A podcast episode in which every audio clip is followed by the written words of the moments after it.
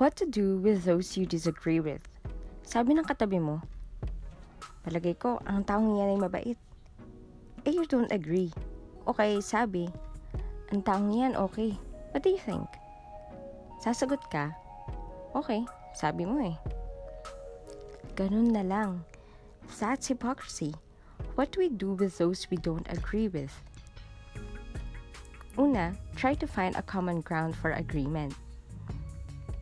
Oo, sa palagay ko okay yan in this term. Pero in other terms, I don't think so dahil ganito, ganon, ganyan. And let's make sure that what we say is backed up by facts.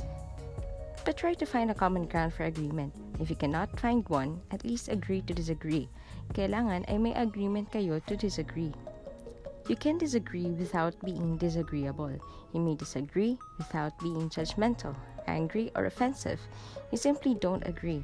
Halimbawa, sabi ng isa, Magpunta lang tayo sa Tagaytay. You could say, I think it is better to go to Malolos.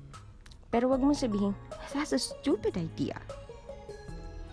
Nagdi-disagree ka lang, pero nagiging angry or judgmental or offensive ka pa.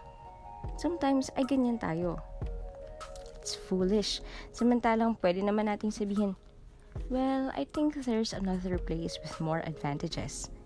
Kasi pag sinabi mo, I have a better idea.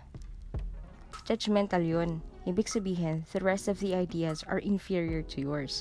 Samantalang pwede naman tayong maging agreeable sa ating pag-disagree. Hindi dapat nakakainis ang pag-disagree mo.